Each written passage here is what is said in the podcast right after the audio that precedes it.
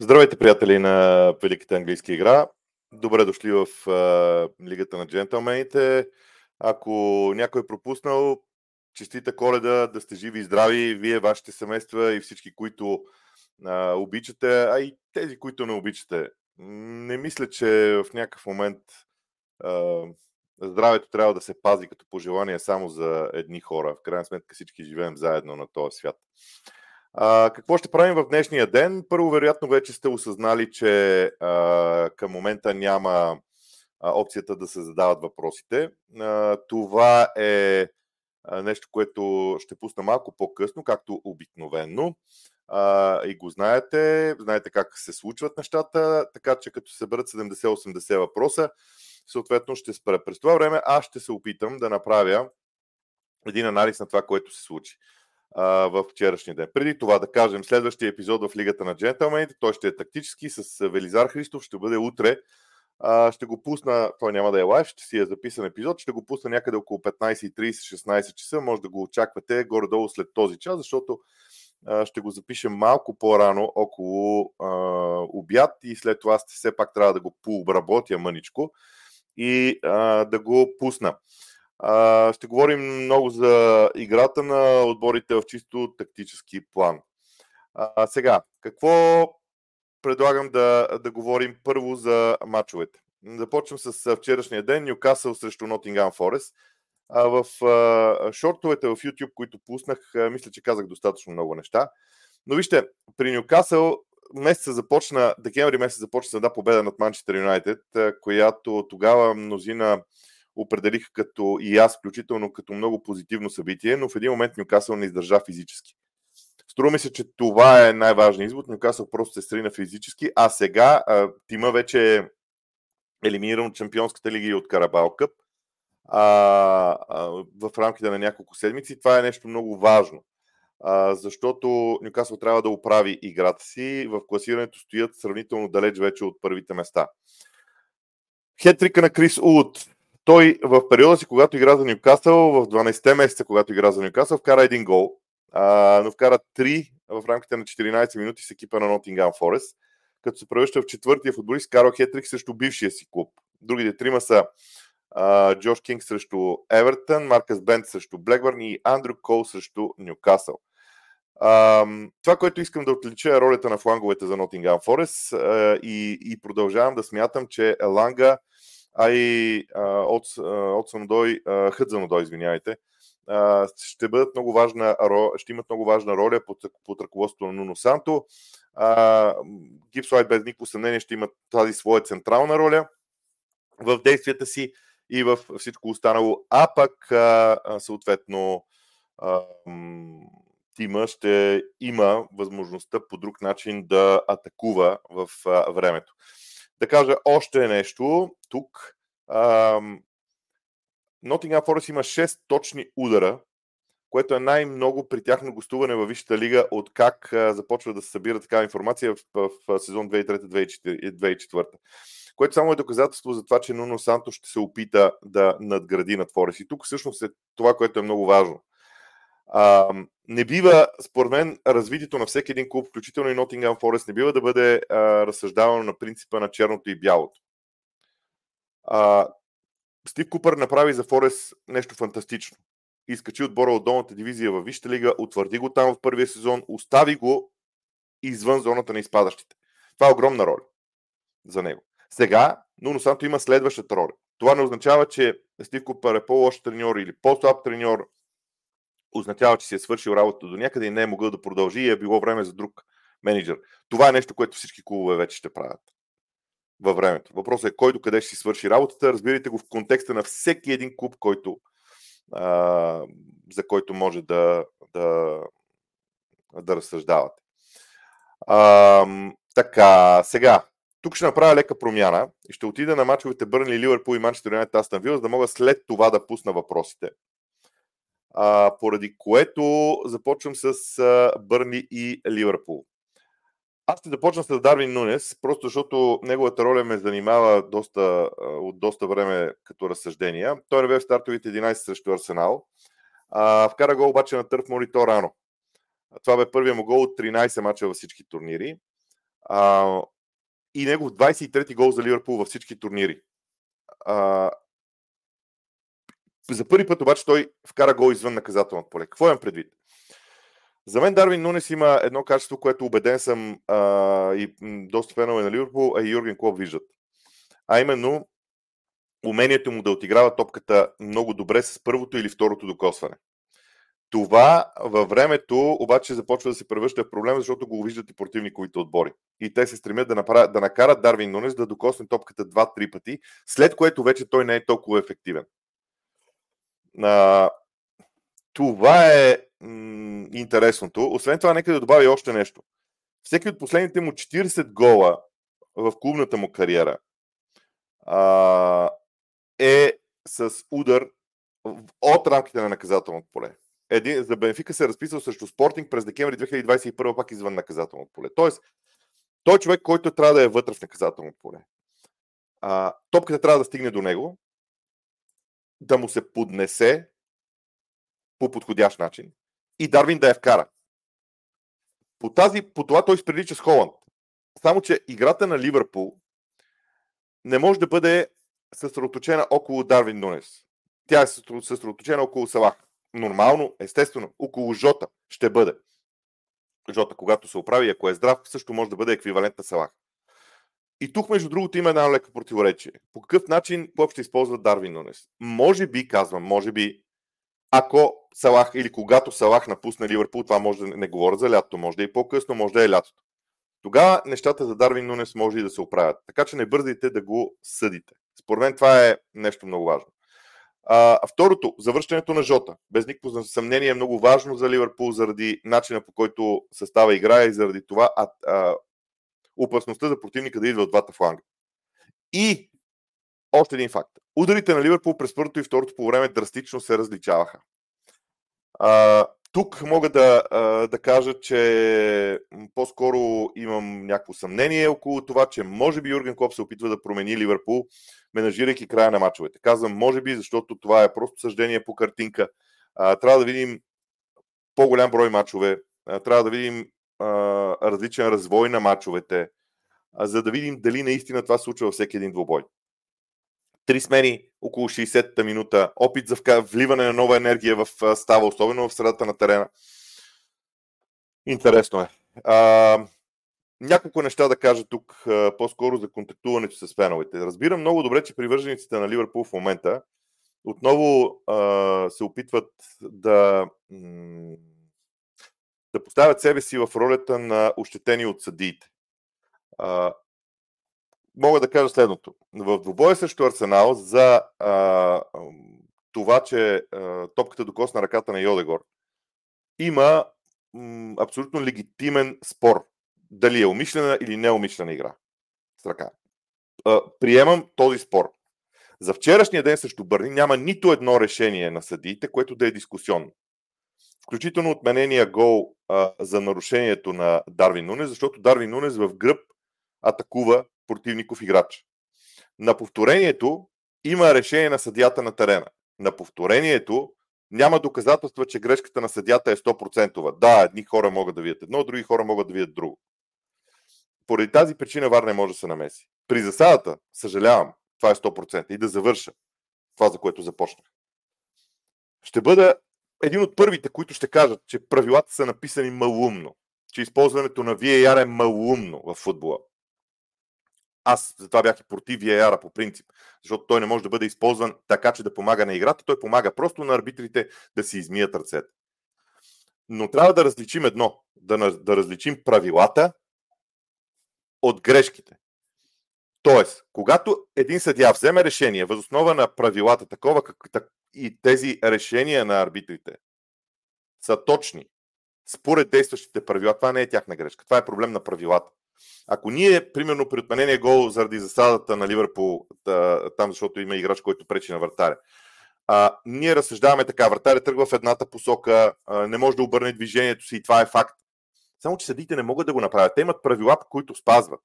Това е също да отидем навънка, да удариме два шамара на един човек и да му кажем, аз така съм решил, че това може да е, не е по правилата, ама аз така съм решил. Щом аз така съм решил, мога да правя каквото си искам. Не става. А, затова аз съм обърнал поглед към правилата. И конкретно за вчерашния ден ще кажа. Ливърпул вчера не беше ощетен в нито един момент от съдиите. Да, някои решения може да изглеждат ненормални, може да изглеждат нелогични, но не съдиите са виновни за това. Това искам да кажа. Те не могат да нарушават правилата. Те трябва да съдят според действащите правила. И още нещо. А, този канал е създаден за да говорим за футбол. Ако аз създам канал в YouTube, който е единствено и само за разглеждане на съдийски грешки, тогава окей. Но този канал да го превръщаме в нещо подобно е смешно. И още нещо финално. Аз бях човек, който след мача на Нюкасъл и Арсенал каза определени думи за отношението на феновете на Арсенал към съдейството. Върнете се към този двубой, към това, което казах за феновете на Арсенал и сменете името на отбора. Което искате име на отбор сложете. Но това е моето мнение. Няма, ще отговаряме, разбира се, на въпроси за съдийство, но това няма да се превърне в основна тема.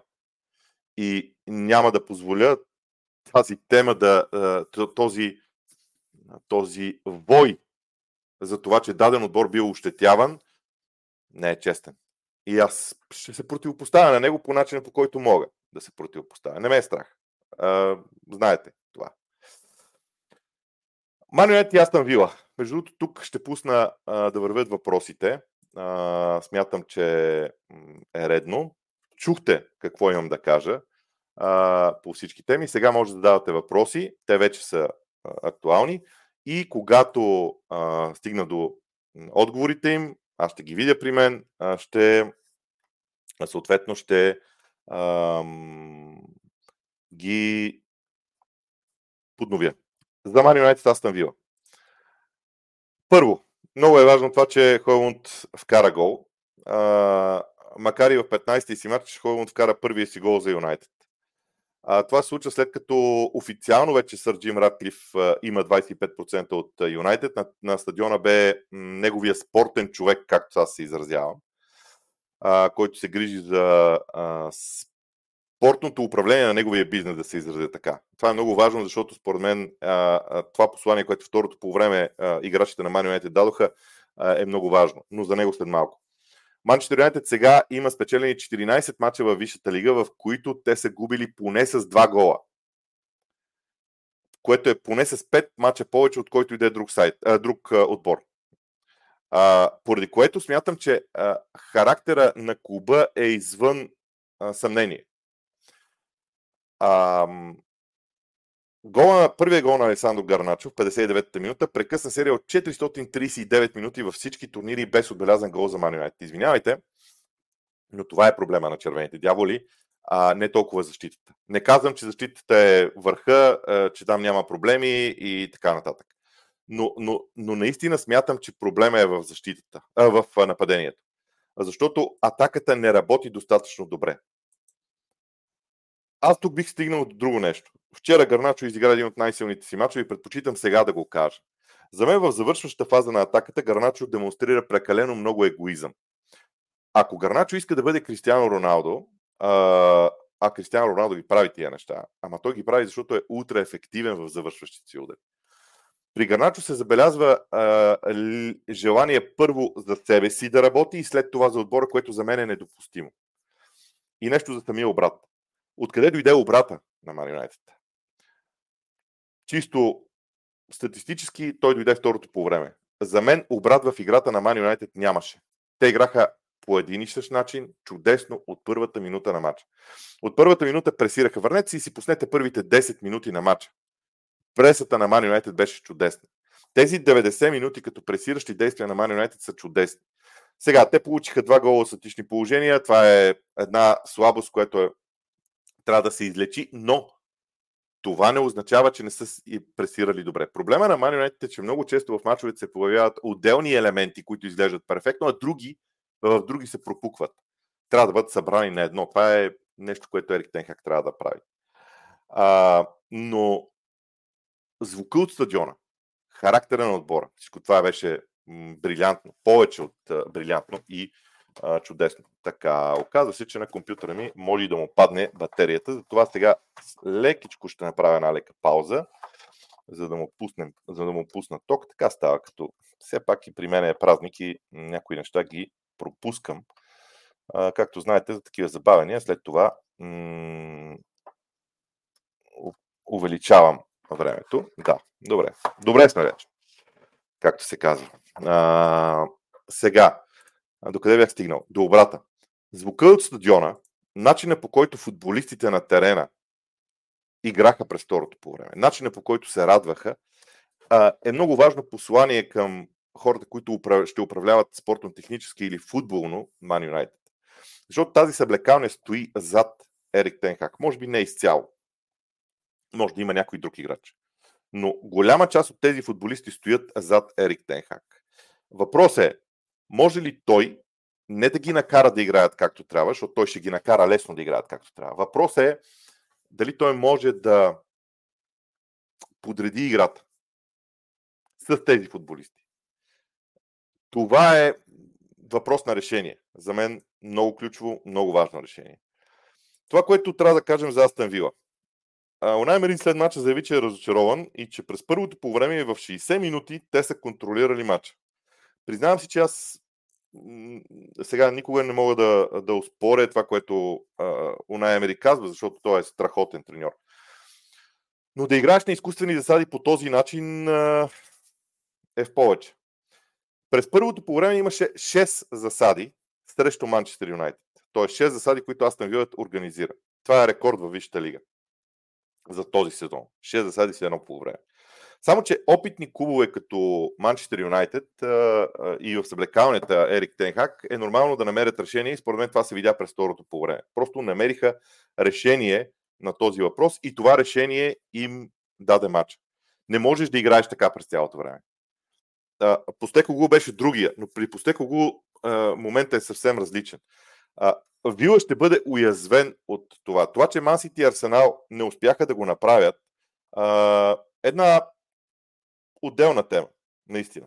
Но на мен ми се струва, че това няма да продължава вечно и другите отбори ще се справят с а, това. Комплименти и за работата на Астан Вила по отношение на статичните положения. Борнем от Фулъм. Аз и в а, шортовете вчера а, установих сериите на двата отбора. Много са важни, защото това са два отбора, които очевидно действат в, а, с такива серии. А, дали смених надписа? Не, ето го. Това са два отбора в средата на класирането, които а, ще имат такива моменти. И при Фулъм не се съмнявам. Те губят четвърти, четвърто гостуване в лигата, допускайки три или повече гола във всеки един от мачовете за първи път от март 69 година. Което означава, че м- в опита си Фулъм да намери атакуващата си игра, защото там също могат да се кажат много неща, а, има не се справя в защита. Фулъм имаше 16 карани гола за 4 мача, сега за 3 поредни мача във Висшата лига няма отбелязан гол. Това е твърде много. Колкото до, до Борнемот. Те взеха 3 точки от първите си 9 мача във Висшата лига и аз тук си признавам, че вероятно съм грешил. Невероятно. Грешил съм, защото аз не виждах нищо в играта. Да приемем, че проблема е при мен. Признавам си, проблема е при мен. Може би и Рола е, се опитва да развие много неща тогава. Но аз не виждах нищо в играта им и точно поради тази причина ми струваше, че те може да изпаднат. Сега ситуацията е различна. Те играят по различен начин. Може би са намерили синхрона, може би други неща. Тоест процеса съм го пропуснал. Извинявам се, не, не трябва да е така и, и това е моя грешка. Но процеса по съзряването на, на от някак го пропуснах. Обещал съм си лятото да прегледам техни мачове в процес, когато се обърнаха нещата. Два преди началото на тази серия и първите два от новата серия, за да видя къде са промените. Но Борнемут играе вече много различно. И тук трябва да кажем много неща за Доминик Соланки.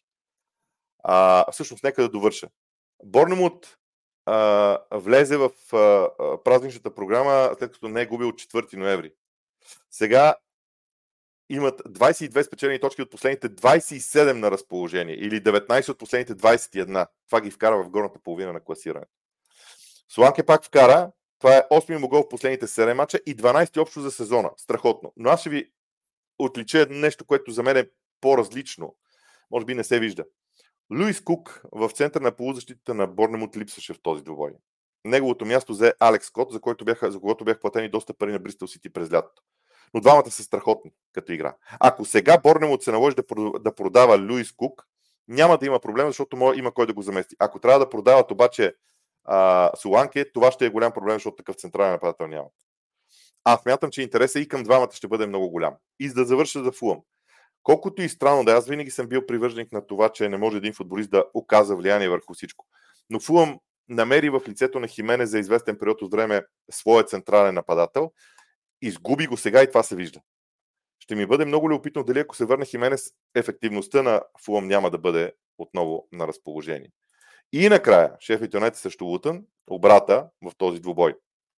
Тук трябва да отбележим нещо важно. Сам Алисън стана първият тъмнокож съдия, който реферира матч във Висшата лига от 15 години. И втория изобщо, което за мен е важно. Предишния беше Юрая Рени, един съдия, на който аз лично доста съм а, симпатизирал заради качествата му, спокойствието му и всичко останало, което той носеше на играта. Ам, между другото, Ревека Уелш пък а, като дама на, направи история на 23 декември, когато стана първата жена, която реферира матч в Висшата лига. Тя ръководи двубоя на Фулъм срещу Бърни на Кревен Котич, явно а, така, нещата във Висшата лига се движат в тази посока. И сега около мачовете. Автоголовете на Шеф Юнайтед бяха унищожаващи а, тяхната цел. Те допуснаха два в рамките на много малко време. А, между другото, Шеф Юнайтед допуска два автогола в един матч от Висшата лига за първи път и, пар, и става първи отбор, който прави това от Лестър срещу Ливърпул, ако помните а, тогава. И тук има един проблем за Шеф Юнайтед. Те стават едва втория тим, който допуска 47 или повече гола в първите 19 мача от Висшата лига от Банзли насам. Защитата. Колкото искате показатели, количествени, качествени, могат да ви изборя защитата, е проблем за Шеф Юнайтед. Не и при Лутън.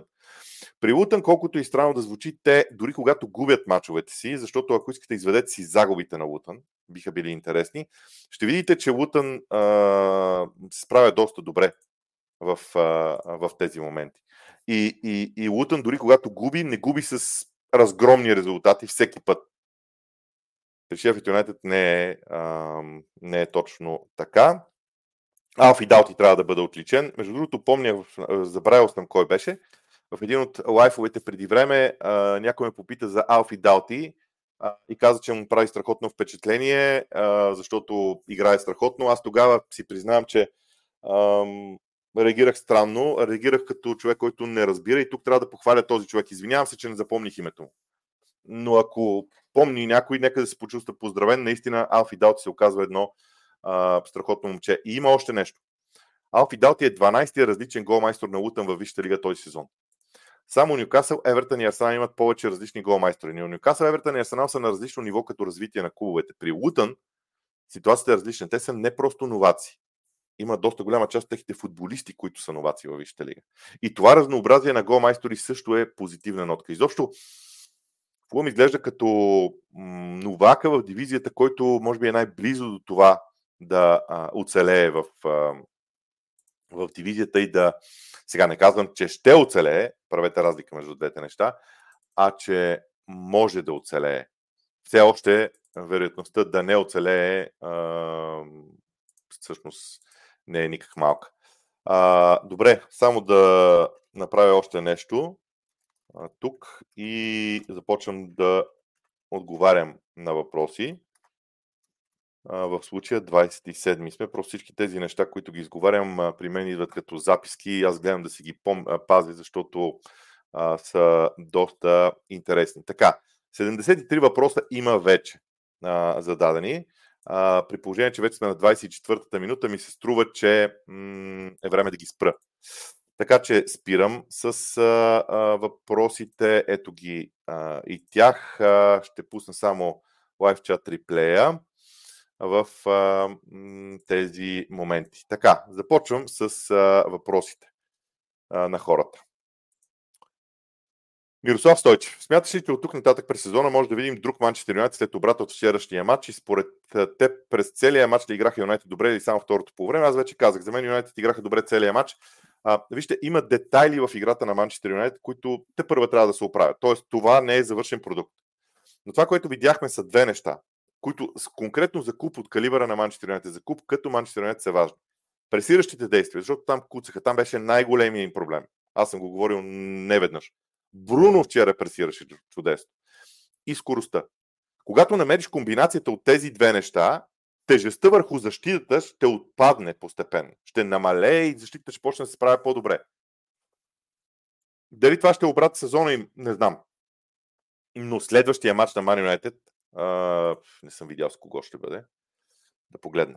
Гости на Nottingham Forest. Е, това е страхотен матч, защото и двата отбора ще са в страхотно настроение за игра. Страхотно ще бъде. Красимир Динков. Нуждата вратаря да разиграва остана, е, стана основно изискване. Има примери. Алисон, Мартинес, които не са добри в това отношение, но отборите им играят добре. Задължително ли е да се следва модата или по-олдскул страж пак е окей? Okay? Аз ще ви кажа така. Замислете се какво имат а, отборите. Кой е най-големият проблем в футбола? Да намериш достатъчно пространство близо до противниковата врата, така че твоите най-силни играчи да блестят. И там да си решаваш мачовете. Само, че ако ти не разиграваш от вратаря, тогава противниковия отбор се дърпа назад, затваря тия пространства. Ако разиграваш от вратаря, ти дърпаш противниковия отбор към себе си и интуитивно първо разстоянието между нападението и линията на защита на, на противника отбор се увеличава, т.е. имаш място да разиграваш между линиите на противника и второ, твоите нападатели имат пространство. Така че да, Алисон и Мартинес не са перфектни, те са добри, много добри, не са перфектни. Допускат грешки, но те са принудени да участват в това. Защото така ще, ще има успех в нападението. Галин Панов. Мислите ли, че беше грешен ход от Емери при резултат 1 на 2 да остави високо изнесения блок, знайки как ще повлияе този гол на Юнайтед? Ами то това е същото, като спомните ли разговорът с Постеко Гу при Тотнам и Челси. Така играе Вила. Менеджерите разсъждават по този начин. Ние играем така и трябва да се справим. Дали е грешно? Не знам. Жозе Мауриньо, примерно, би направил тотално различно нещо. Но съвременните менеджери, които постигат успехи, не го правят. Вижте, този матч мнозина ще кажат, е, то Унай го обърка. За мен не е така. Унай Мери си игра играта. Това, че играчите му не успяха да реализират това, което той искаше. На терена е съвсем отделна тема. Но това не означава, че той се е провалил. Означава просто, че Вила има нужда да се учи. Както срещу Шефът Юнайтед, сега и така. Двете победи на Астан Вила над Масити и Арсенал много промениха нещата. Включително и за самите играчи на Вила. Така че това са уроци. Продължават с уроците. Тук. Иван Карайванов, малко оф топик. Каза, че играеш снукър. Бих искал да те питам в кой аспект от играта си имаш най-голяма увереност. Селф, сейфтите, дълги топки, брейкове, естествено, любими играчи. Хайде да не говорим за снукър тук. Освен ако мен почва да ми почва да си мисля, че трябва да направя отделни канали за някакви неща. А, но това, което аз ще кажа е, че в момента работя страшно много върху себе си и върху това м- да планирам три поредни удара в снукъра, три поредни удара, които да изиграя с много ясната мисъл къде е контрола върху бялата топка. До там съм стигнал. Иван Михайлов, според мен аз на Вила бяха до тук. Няма да се изненадам, ако в края на сезона Юнайтед са пред тях класиране. Това, което направи Ерик Тенхак, беше завръщане от света на мъртвите. Тенхак ин. Никога един такъв процес не е от един матч. Повярвайте, никога. Предстои матч с Nottingham Forest. Какво става, ако Nottingham Forest, вдъхновен от победата си над Ньюкасъл и с City Ground зад гърба си и с историята на тези сблъсъци, защото историята на сблъсъците на Nottingham Forest марионет е умопомрачителна, изнесе мача на живота си и спечели с 1 на 0. Примерно говоря. Примерно. Това може да не стане. Аз дори си мятам, че няма да стане, но окей. Okay. Не става с един матч, става с серия от мачове. Но това, което вчера Юнайтед направи, е, че в двата най-трудни аспекта в играта си, те демонстрираха огромен прогрес. Пресата и бързината в атаката. Това е много важно. Работеха и фланговете. А, колкото до Астан Вила, извинявам се, не отговорих. Същото нещо и за Астан Вила. Не вярвам в един матч, но при Астан Вила вече са два шеф и този. А, с кого играят след това? Извинявам се. У дома с Бърнли чудесен лакмус за това, което Астан Вила ще прави. Защото домакинство с Бърни би следвало да го вземат, би следвало да го вземат, да видим дали наистина ще стане така. Кристофър Костов. Тотнам за сега имат само 3 мача през януари. Мислиш ли, че с оглед завръщащи се футболисти, евентуално нови попълнения и не натоварената програма, шпорите отново биха могли да са в играта за титлата? Тотнам няма ли да участват в FA Cup? Аз ли бъркам нещо? Сигурно. А, истината е, че не мога да следя в детайли абсолютно всеки, а, абсолютно всеки отбор и това оказва влияние. А, първо Тотнам до януари имат още два мача. На 28 и на 31, което е сложно. След това на 5 януари имат FA Cup, на 14 и на 31 имат. Могат да имат още един матч през януари, ако влезат във втори кръг на FA Cup, а те са домакини на Бърни, така че може и да го имат. Тоест, нека да са 4. Но това е добра новина за Тотнам. Не съм го виждал. Наистина много добра новина за Тотнам, защото първо Постекого ще има възможност да поработи още, да направи нещо, което да изглежда като пауза. По-спокойно да минат през тези мачове. Но това въжи и за всички останали, защото през януари, ако сте обърнали внимание, е онова разделяне на два кръга на по пет мача, което вижте ли, прави, за да има формална пауза зимна. А, така че това въжи за повечето от отборите, между другото. Така че е така в случая. Лека критика. При отговора, мнението на въпросите, при положение, че те се изключват, не може да се направи обратен коментар на твоя и не става дискусия. Ама вижте, съгласен съм по принцип с вас. Обаче, а, аз ще направя така. Ще върна, ще пусна отговорите обратно, когато свърша, защото а, иначе се трупат въпроси. Аз не мога да проявя неуважение в рамките на лайфа да не отговарям на, на, на въпросите, които са зададени. След лайфа ще пусна и който иска може да си до, на, може да го добави, ако изобщо е възможно. Но аз не мога да направя такава дискусия, съжалявам. Лайфа е за всички хора и не искам да го превръщам в нещо. Съзнавам, че това е минус на общуването ни, но нищо не мога да направя в момента. Но благодаря за, за темата. Съгласен съм, че го има като, като минус. Бигфуд, какво е мнението за Гарначи? Смята ли, че той се извоюва титулярно място в състава?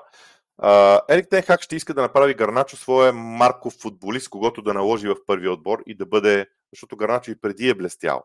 Но Ерик Тенхак иска да го направи основния си играч, което е проблем за Марка Шашфорд малко. Защото двамата не знам как ще играят. Гарначо не подава. Вчера, например, се видя как Гарначо не подава в ключови моменти. Докато при Рашфорд Рашфорд подава. Но той все пак е юноша на клуба. При него Бани е на по-различно ниво от, от, от, от всеки друг, който е, е бил в, в клуба. Uh, Валентин 07. Първо весела коледа и весело посрещане на новата година. Как би оценил полусезона на Ливърпул 2-0-12 победи, 6 равенства и една загуба? Много, за мен, това, което Ливърпул в момента uh, показва е много над очакванията, защото те успяват с uh, бурните си атаки да компенсират липсата на баланс в защита или в играта без топка. Какво имам предвид? Противниковите отбори наистина са много притеснени от атаката на Ливърпул а, и няма достатъчно смелост да ги атакуват. Който прескочи тази бариера психологическа да атакува Ливърпул, може и да има успех. Но това е. Ливърпул има, има умението в момента да парира опитите на другите, до кога ще продължава, не знам. Освен това, тези играха вече с типичен опорен хал в лицето на Ендо. Той е типичен класически опорен хал. Тоест, Ливърпул вече има нещо по-различно в играта си. Аши, поздрави от Хайбер и Боби. На острова тръгнаха слухове за Поч. Мислиш си, че те са плотна и сфабрикуван опит за преста върху него относно резултатите на Челси или са легитимни? При Челси всичко може да стане. Защото а, тук а, не говорим за, а, за собственик, който има дългосрочен проект. А, а, проекта на Челси има финансови изисквания. Тези финансови изисквания са свързани с участието в Европа. Ако Почетино не успее да го достави, това е проблем. А, но Почетино все още е във всички турнири. Така че м- рано е. Рано е за това. Според мен са рано. Владимир Нолев. Къде мислиш, че ще играе конкурс срещу Палас и как ще изглежда състава на Челси? Къде мислиш, че завърши отбора с оглед на играта и конкурентите в класирането? Това са много генерални въпроси за Челси. Нека да ви отговоря само за Нкунку. А, принципно. Нкунку би трябвало да действа според мен в началото на върха на атаката. Постепенно, когато свикне с а, модела, ще бъде много интересно дали почтино няма да може да направи от Нкунку един по-универсален играч, който да може да играе зад гърба на нападателя, а, да може да играе на фланга понякога, т.е. да има, а, да има този модел. на играта. Конов 23. Не съм съгласен, че топката трябва да се поднесе на Дарвин. Има немалко ситуации, които си създава сам. Да, пропуска ги, но не изцяло разчита да му се създават положението от останалите. Говорим за две различни неща. Не казвам, че Дарвин не си създава ситуации. Не казвам, че не, иска, че не, че не трябва да си ги създава. Трябва. Той Холанд си ги създава. Но основата на неговата игра трябва да бъде едно финалното докосване. Той винаги може да се изтегли на фланга в определен момент да създава положение, но ако процентно разделим ситуациите, нека да са 70 на 30. Тоест в 70% от случаите Дарвин просто трябва да завършва с едно, максимум две докосвания, т.е. овладяване и удар или директно удар. А ако прави и повече, чудесно. Но приоритетите трябва да са там. Така мисля. Левскарчо 2795. Първо, здравей, Ливърпул сякаш вече не изповядват геген пресинг, а пресират отделни зони от терена. Това така ли е и завърнаха ли се големия брой дълги подавания като способ за изнасяне на топката? А, сега, а, това, Ливърпул вече започва да... Аз за това казвам, че в Ливърпул се случва нещо а, последните седмици, което аз а, още не мога да структурирам. Опитвам се, обаче Клоп не е толкова лесен. Не е толкова лесен да го разгадаеш. Наистина е страхотен като идеи. Вижте, а, да вземем последните мачове на Ливърпул. Те имат опит да подават топката между линиите и в момента, в който се съберат линиите на противника, играят дълга топка. Играят две-три дълги топки, противника разтваря линиите, за да може защита да се пребере отзад и да си е, да си, как се казва, да си покрие зоните, отваря се пространство и те тръгват на късо между линиите. Тази динамика е страхотна на Ливърпул. Трент Александър Арнолд е ключов играч в двете неща, и в пасовете между линиите, и в дългите топки. Вижте позицията на Салах. А, вчера също Бърни много ясно се видя. Той също Арсенал се видя. А, просто там Арсенал го успяваше да го парира по-лесно, отколкото Бърни. Ливърпул играе с Ром при изнасянето на топката отзад. Шестимата са наредени по широчина на атаката. Двама души са прегърнали тъча буквално. На самия тъч стоят. Четирима са вътре. И винаги има един или двама свободни. И тогава ти можеш да играеш дълга топка, можеш да играеш къса топка динамиката между двете неща е много интересна. Като добавим и ударите извън наказателното поле, които се случват. Много са нещата и според мен Клоп започва някакъв нов етап от развитието си, но този нов етап съвпадна с вкарването на Ендо като класически опорен полузащитник. Според мен Клоп се отказа. Не знам, много ще е интересно Макалистър, като се завърне, защото той ще се завърне в един момент, дали ще играе там, където играе Ендо, или Ендо ще играе там, Ливърпул ще привлече нов опорен полузащитник през зимата. Ще бъде, за мен ще бъде много интересно. Според мен този матч показва защо Вила Боби Тилев. Защо Вила не може да се бори за титлата, лично мое мнение. Окей, ама те са там. Аз също, аз, например, съм с обица на от Лестър. Защото всички казахме, те Лестър не могат да се борят за титлата. Ето, там биха ги това, биха ги он, те станаха шампиони. Да не, да не как се казва, да не, да не стигаме до крайности. Но приемам вашето мнение и, и се радвам, че публично го казвате, защото това, за това се изисква смелост. Давид Костов, искам да те питам, преди много години по Нова Спорт имаше преди кръга, където канехте фенове за дербитата. Защо не измислиш нещо такова в този канал? Ми аз го правех, обаче а, сега идват празниците, в празниците реших да не турмозя хората да участват в това нещо. М- джентълменска сряда се казваше предаването, на мен много-много заглавието не ми хареса но ще кане фенове през новата година със сигурност. Дай Боже всичко с лигата на джентълмените да е наред. Ванката Недев. Кога и как цар футбол се превърна в цар футбол? Много философски въпрос. Може би трябва да го конкретизирате малко. Защото футбол е твърде велика игра, за да спираме някакви конкретни неща. О, 300 души ни гледат в момента. Весели празници на всички. Благодаря ви за доверието да гледате този епизод в а, някаква форма на празничен ден, макар че май има и хора, които работят в случая, но да, успех на всички и много благодаря за доверието. Започвам да изпитвам Елвис Бабуров. Започвам да изпитвам съмнение около точното място на Гравенберг в Ливърпул и в частност дали е за този проект на Клоп. Много е бавен в отиграването на топката, има ли се острота, споделяш ли това? Ще ви дам пример с Джонс, Кърти Джонс. Той също не е най-бързи играч, но много ефективен. А, в проекта на Ливърпул, на Клоп, бързината като качество номер едно в играчите присъства задължително на върха на атаката. Хората, които са в центъра на терена, хубаво е да са бързи, но не това е приоритета. Приоритетът е да разчетат действията и да подават. Така че може би е рано за такъв извод. Майк Георгиев, последно време виждаме доста крайни защитници да влизат навътре, понякога дори с обърнат силен крак. Какво мислиш за комбинация на такъв крайен защитник с крило пред него, което не е обърнато? Може, зависи. Вижте, всеки един стартов състав, всеки един състав на терена се превърна в пъзъл. Ако ти промениш едно парченце от пъзъла някъде, всичко друго се размесва. Ако направите една такава комбинация в ляво, да речем, тогава в дясно как ще изглежда комбинацията, за да има широчина? Така че, освен това, имаш ли точно такива играчи с такива характеристики? Доста въпроси, които трябва да бъдат отговорени. Тоест, според мен нищо не трябва да бъде самоцелно. Всичко трябва да бъде съобразено с качествата на отделните футболисти, с стратегията. Дори ако искате с противника, с структурата на игра. Примерно в Испания, където се играе малко по-бавно, в Италия особено това върви чудесно. В Англия не знам. Кристиан Кръстев, какво мислиш за играта на Ендо и Гомес? За мен играха много добре, искам да чуя твоето мнение. Аз за Ендо казах, струва ми, че цялата промяна на Ливърпул в играта им започва да се базира на него.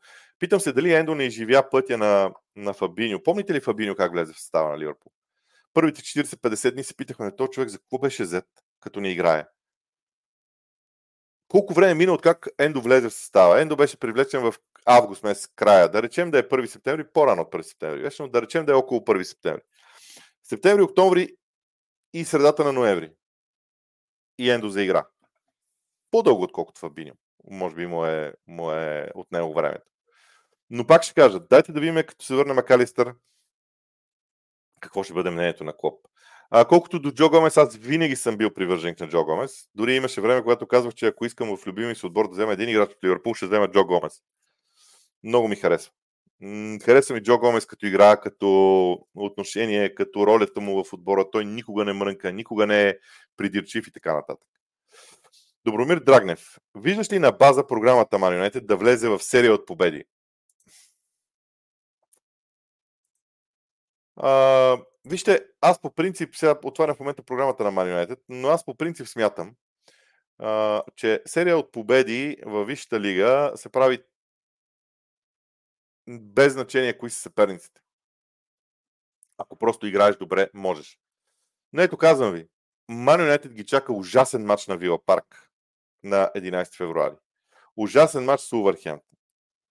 Ужасен матч с Нотингъм Форест. Това са три матча на чуж терен, където вдъхновението на публиката няма да го има. Публиката игра много силна роля вчера. Ивайло Никленов. Лутън показват сериозен характер и вече точково доближиха група от отбори пред тях. Кои отбори мислиш, че биха били уязвени и да попаднат в битката за оцеляване? Ами много отбори могат да попаднат в тази битка, за мен. Ам... Аз съм много притеснен за Кристал Палас и за Брентфорд, заради контузиите на Брентфорд. Другите горе-долу мисля, че ще се оправят включително и Форес. Така бих отговорил. Лъчезар Велев. Толкова много те харесвам, Боби.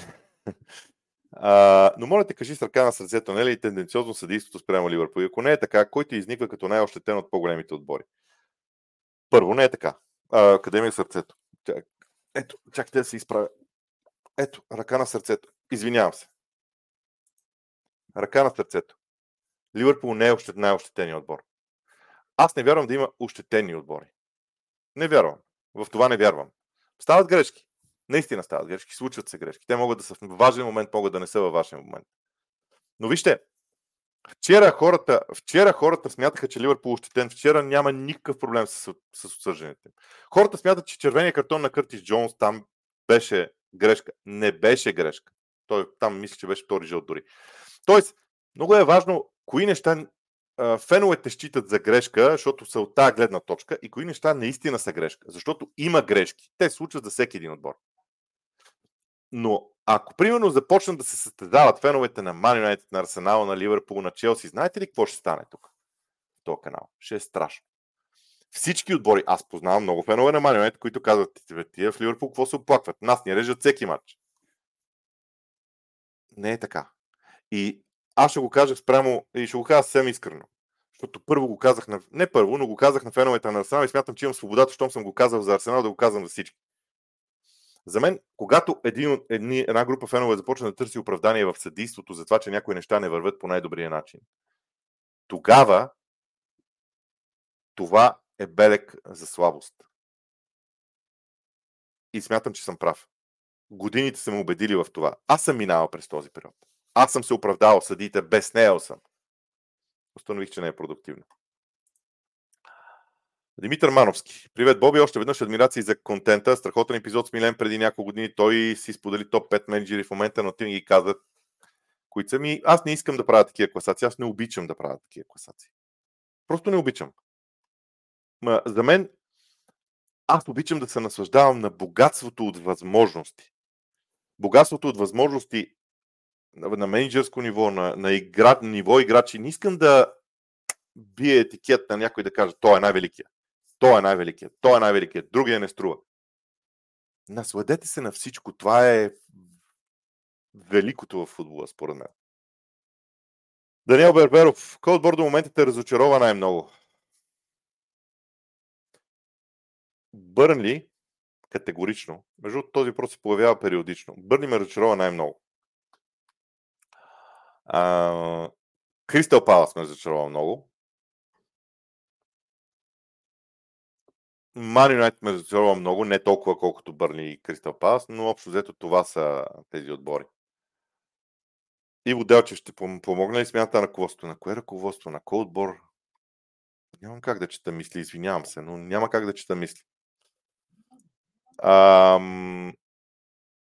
Мартин Оги, относно матча Ливърпул Арсенал. Все още ли си на мнение, че само Йодегор в предни позиции и от креативна гледна точка е достатъчен? Да, убеден съм в това, защото Арсенал също, също Ливърпул в креативен план а, направи достатъчно. А, за мен темата в Арсенал по отношение на креативността е Мартинели в момента. Не е Йодегор. Абсолютно е Мартинели. Българин Гунър. Ще се научи ли някога Емери да затварят двубои, в които има предина? Понякога неговите отбори изглеждат хаотично на терена. А, за да се научиш на нещо, трябва да се опитваш. А, нали сме съгласни с това? Е, Унай Емери, Постекого, Гвардиола, Артета, Клоп, всички те имат свой стил на игра. Свои виждания за това как да протича матч. При Унай Емери няма идея за затваряне на матча. Ангел Енов. Според мен на Вила сами загубиха матча си с пасивната си игра или по-скоро липсата на игра. За нещо повече, според мен, трябва да видим серия от победи на Манионете, за да се говори за един по-добър Манчестър. Вижте, Манионете игра изключителен матч на ниво пресиращи действия и на ниво скорост на фланговете. Изключителен матч. От първата минута. От първата минута бяха феноменални. И за мен това е основата. Иван Илиев. Здравейте, господин Борисов. Дали миналогодишният добър сезон на Ньюкасъл не беше само и единствено ефекта Бруно Гимараеш? И нещо друго, ако на мястото на Нотиган бяха Сити, ще да вкарат 7-8 гола. Между другото, само да кажа за Сити, ние ще гледаме до вечера мача им с Евертън, но Сити не са от отборите, които вече ще вкарват 7-8 гола. Те спират. Просто бизнеса, Сити са обладани от идеята за за това, че футбол е бизнес. Те имат матч всеки 3 дни, имат да печелят мачове, имат да печелят трофей и не се интересуват от головата разлика. Макар тя да се получава по някакъв естествен начин. Не, аз не смятам, че е това. Аз смятам, че в Нюкасъл има умора. Не знам дали Еди Хал имаше възможност да си ротира повече състава или не. Извинявам се само за секунда.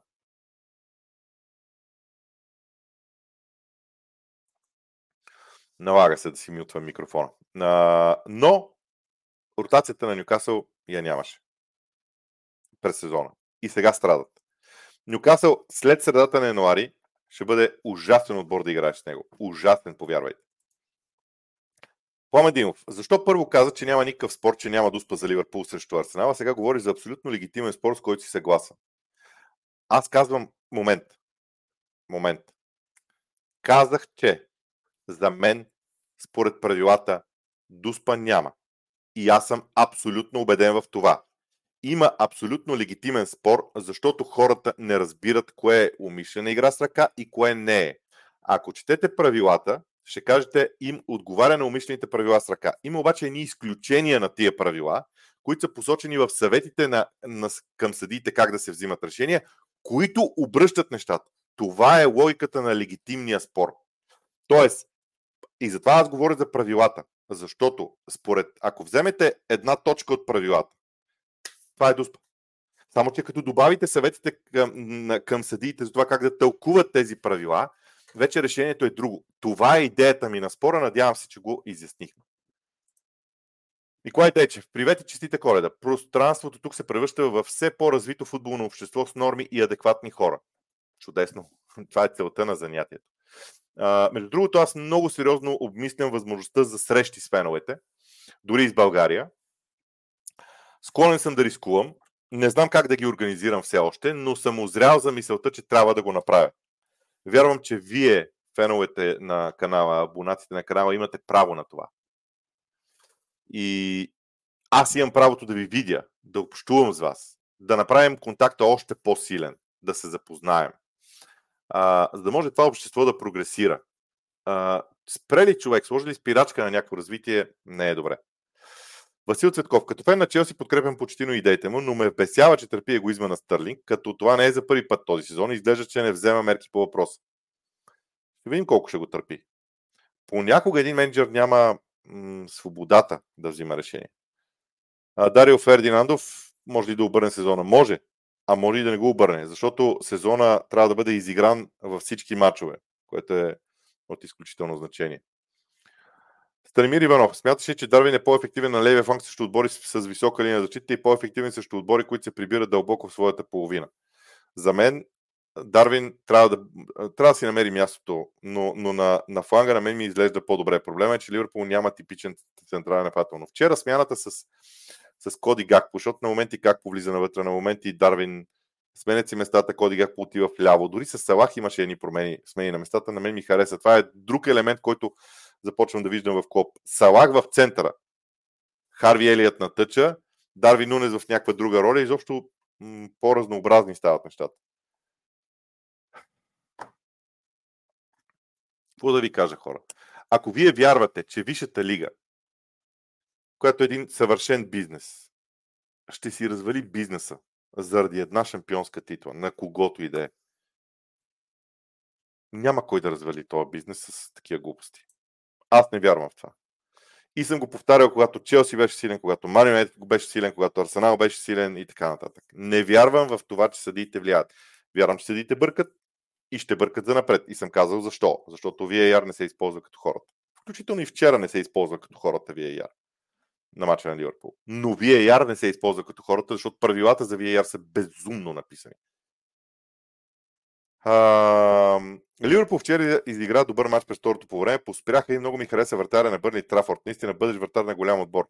Да, а, наистина е така. Съгласен съм и с това мнение. А, Станислав CHK3. А, продължавам мнението си, че матч срещу Арсенал има дуспа, колкото и пъти да го гледам относно Бърни и аз не мисля, че ни ощетиха. Само да кажа нещо. Вижте какво казват PJ Mall за ситуацията. Те са хора съдии, които се занимават с това. Те познават абсолютно всички детали най-добре. Приемам, че имате право на мнение. Приемам, че това е вашето мнение. Няма нищо лошо. Вие и аз да имаме различно мнение, да има хора с различни мнения. Даже е много забавно как някакви хора почнаха да ме обиждат. Знаете ли най- най-смешното нещо, което беше? Не може, не може човек, който е 120 кг, да говори за това, какво правят атлетите на терена. Тоест, не. Имаме, имаме а, граница на килограмите, от които можеш да говориш и под които, а, под които можеш, над които вече нямаш право. Защото си на тия килограми не мога да говориш за това. Имаше друго. Ама той, видите ли, от аурата на това, че е играл в Б група. Каква аура, каква Б група хора?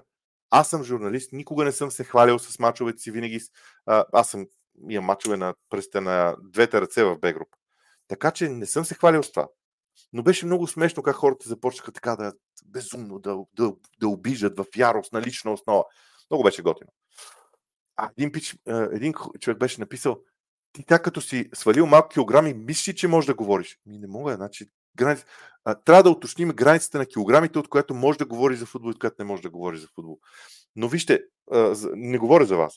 Аз смятам, че силата на този канал е в различните мнения. Искам хората тук да знаят, че могат да кажат мнението си, да го защитят и след това един с друг да не сме съгласни с мнението си, но да продължим напред.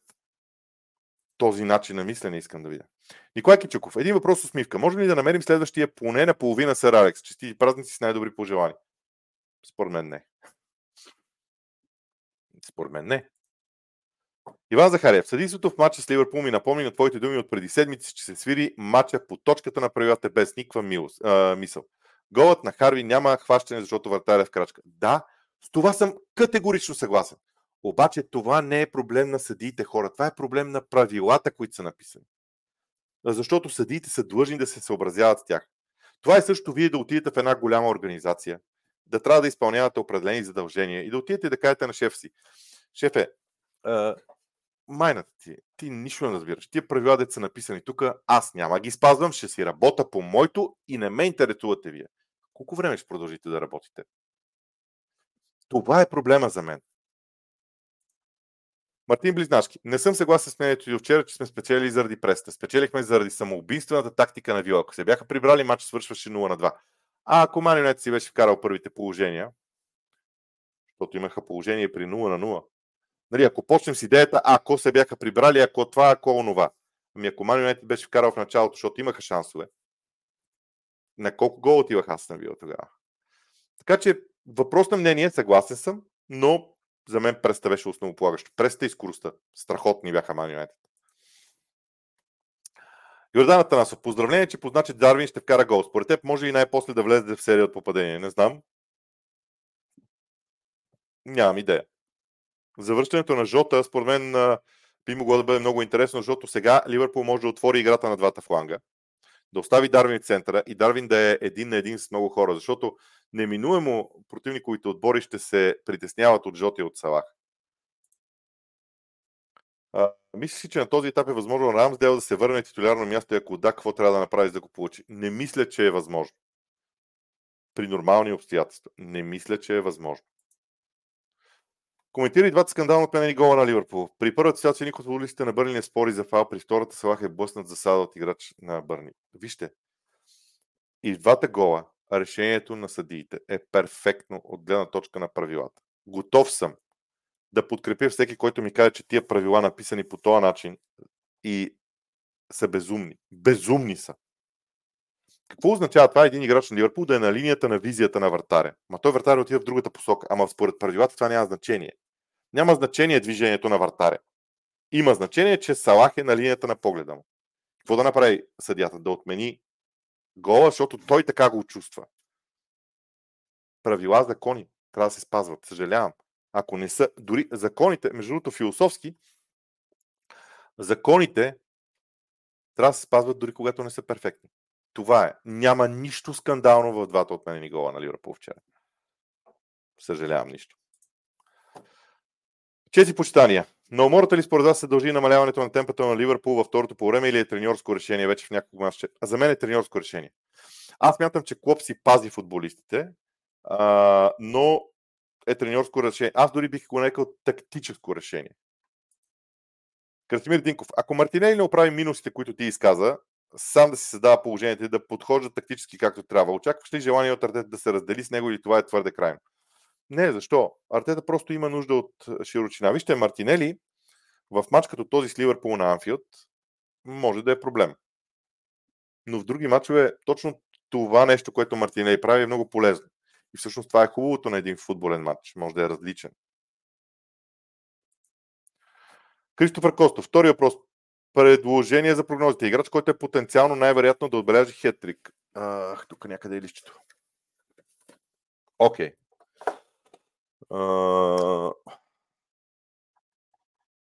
играч, който може да вкара хетрик. Извинявам се за паузата, но ще забравя. А, благодаря. Аши, втори въпрос. Как би определил шансовете на Нотингам за оцеляване при Нуно. Аз мятам, че стила му е хазартен, защитата е решаваща случай. Дали Маринаки се рискува заради страх от изпадане. Ами аз не смятам, че е хазартен. Нуно е всичко друго, но не е хазартен. По-скоро е твърде пред, предпазлив. Да не забравяме, че Нуно е от, а, от котилото на Мауриньо. Може да еволюира, защото аз намирам еволюция в играта на, а, на, на Форест при Нуно Санто, но той все пак си има Мауриньовското в себе си. И така. Не знам. Иван Михайлов Арсенал печелил първенството на Анфилд, Уайт Харт Лейн, Станфорд Бридж, Олд Трафорд и Хайвер. Единственият клуб, който е правил това. А като, при, като се замисля колко от тези титли аз съм им съвременник. А, да. Кои играчи ви правят впечатление в Европа, които искате да, да видите да играят в Англия? А, не. Не ме карайте така. Много е сложно. Много ми е сложно. Много искам да видя а, юношите на, Барси, на Барса в Англия. Много са ми интересни дали се приспособят. Някои от германските играчи ми правят впечатление. Лескарството 27-95. Като фен на Челси лично се притеснявам за бъдещето на почти. Има ли шанс той да загуби работа си преди края на сезона? Възможно ли е това и за Еди Хао? За Еди Хао не смятам, че и двамата ще имат проблем. Не смятам, че и двамата ще имат проблем преди края на сезона. Ама знам ли. Вижте, Челси има проблеми и, и кога ще се оправи, не знам, но има проблем. Боже, говори се, че четири контузини футболиста, Байчети, Яго, Макалистър и Робъртсън са готови за връщане след почивката за пул. Какво означава това за техния сезон? Само хубави неща. Клоп, на Клоп му е нужно да върти състава си, но тези контузии дадоха възможност на Клоп да се увери а, в това на кого може да разчита и как. Аз лично смятам, че Тяго няма бъдеще в Ливърпул в тази игра. А, въпреки добрия и положителен резултат от вчера, мисля, че Ерик Тенхак е в безопасност, Елвис Бабуров.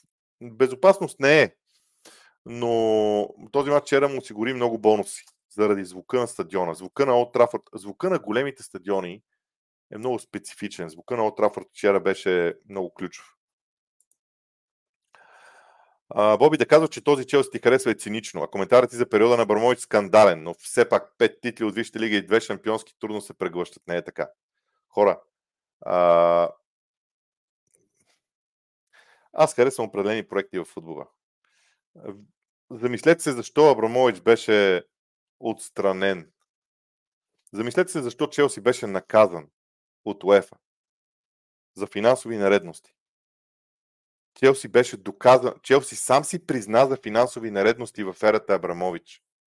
Милиард и повече Абрамович е дотирал Челси през годините в своя проект. Окей, okay. качеството на футбола никой не може да го отрече. Управлението е различно. Съжалявам. На мен този Челси ми харесва повече. Той може да не постигне тези успехи. Но аз съм ценител на футбола в негова, в, а, по отношение на процесите, които вървят. Никога не съм интересувал от титлите и купите. Много хора се интересуват от това. Титли, купи, успехи. Важно е да са. Не. За мен е много важен процес.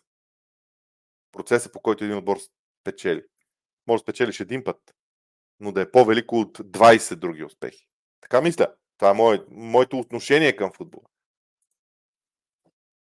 А, поздрави от Благоевград. Ако Юнайтед запази тази игра и интензитет до края на сезона, има ли шанс да бъде претендент за титулата? Айде, пак се почна. Чакайте, бе, хора. Чакайте, бе. Един матч. Спрете се. Няма нужда от това. Един матч. Адреналина е повишен и веднага играем за титлата. Как да отговоря на това? Не знам. Няма да се претендент за титлата. Този сезон.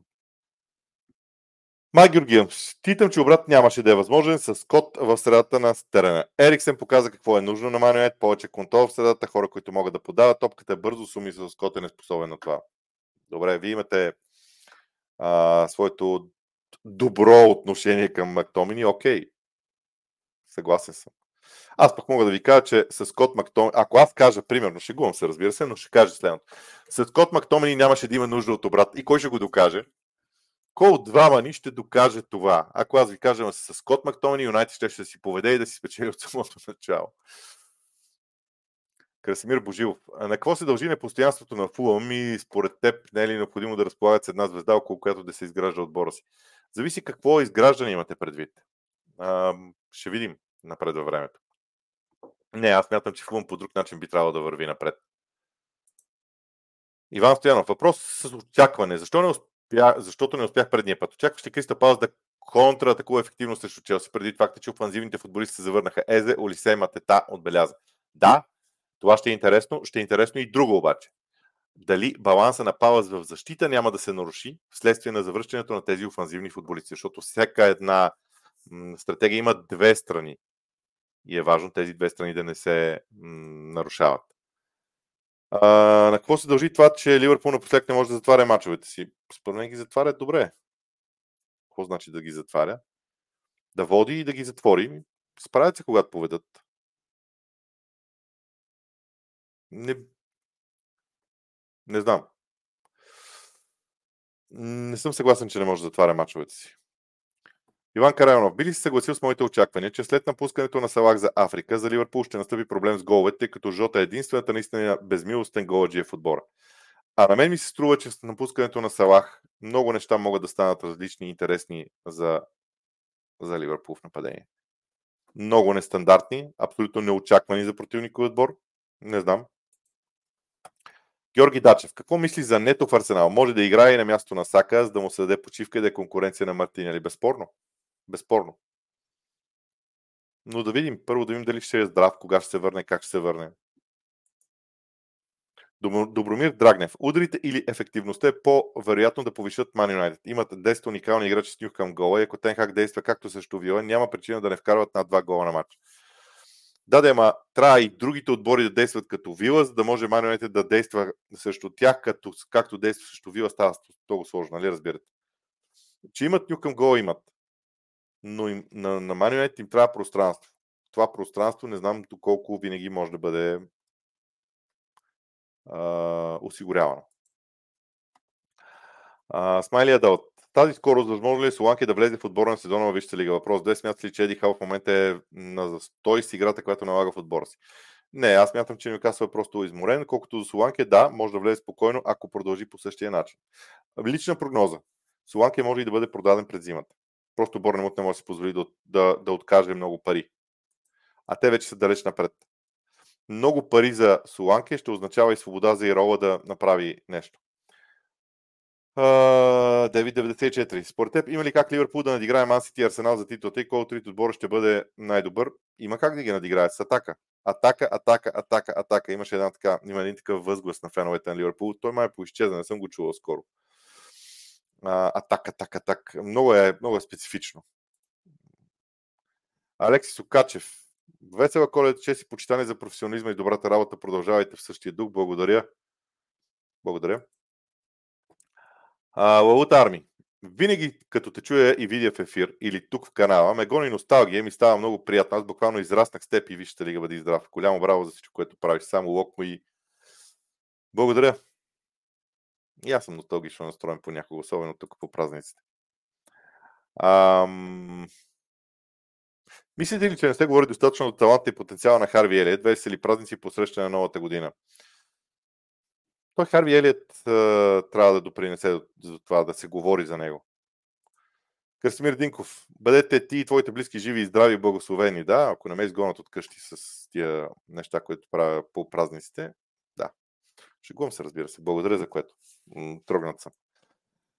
Николай Дечев, Ричарлисон, успява ли да се превърне в потенциален основен реализатор за спорите и ще успее ли да си подели отговорността за головете, които до сега падаха на плещите на Тотнам, а това доста тежеше. Да, аз съм оптимист за Ричарлисон, защото той свикна, че не трябва да прави много неща. Преди него Хари Кейн правеше много неща в Тотнам. Сега няма нужда следващия централен нападател да прави толкова много неща. Има нужда просто да бъде ефективен. Георги Ванев. Усилено се говори, че Нкетия е на изхода на вратата, а Айван Тони чака да влезе. Продължавайте да прогнозирате загуба на Арсенал в дербита. Много и моля, никога не губи. Не знаех, добре. Вижте, а, истината е, че ще казвам това, което мисля. Винаги съм бил такъв и предпочитам да продължа да бъда такъв. Антон Андреев. Весела коледа смяташ ли, че Уест Хем минават под радара и могат дали да се борят за място в Европа? Категорично могат, но не минават под радара. Много хора ги ценят, много хора ги оценяват, особено тази нападателна тройка в момента, която имат с пакета Кудос и Боен, страхотна е. Михил Антони им дава нещо различно от пейката, така че могат да са много опасни. Алекс, Манчестър Юнайтед ги ненавиждам по уникален обрат и заслужен след играта си през второто по време. Но това може да се дължи на играта на Вила през второто. Нотингам изигра брилянтен матч на контри. Така е, с всяко едно от тия неща съм съгласен, но аз лично отдавам значимото на Ман Юнайтед в самото начало. Пламен Мерцинков. О, Пламене, здравей от тук. По празниците нямаме време да се чуем. Ливърпул трябваше да се реши мача до 20-та минута. Съвпадение ли е, че Тирни, ако може да се види и една прашинка, причина да отмени гол и ситуация, с която да пореди червените, той няма съмнение да го стори. А, не мисля, че е така. А, търсите нещо индивидуално в съдиите. А, аз смятам, че всички съдии правят грешки. Пламен, ти много добре знаеш мнението ми по този повод. Не мисля, че е така. Не мисля, че е така. Слави Гергов. Доста пъти си критикува Габриел Магаляеш. Може ли да се аргументираш защо? Аз лично виждам в него един равностоен партньор на Салива и Райс. А, миналия сезон го критикувах много. Давам си сметка, че може да се дължи на, на вратаря. Има един проблем с централните защитници по, по света по принцип. Той а, въжи за Хари Магуайер. А, а именно, понякога, осъзнавайки слабостта на някои от своите съотборници, тези централни защитници се опитват да правят повече, отколкото е необходимо. Повече от това да направиш, да действаш и да свършиш перфектно своята работа, ти отиваш да помогнеш друга, защото знаеш, че имаш възможността да го правиш. Нещо такова се случва, се случва с Габриел Магаляш. Смятам, че това а, бе нещо, което му пречеше в а, а, бъдеще време. Това са бе последния въпрос. А, само да върна обратно а, задаването на въпроси. Приключваме с а, това а, в а, времето. Желая ви, а, ако някой иска да напише нещо, разбира се, макар че да спра лайфа и преди това да върна въпросите, не знам дали е правилно, може би аз не се ориентирам а, правилно. Това беше всичко. Виждате на екрана кога ще да очаквате следващия епизод, така че от мен желая ви, желая ви приятно, приятно изкарване на днешния ден. До утре!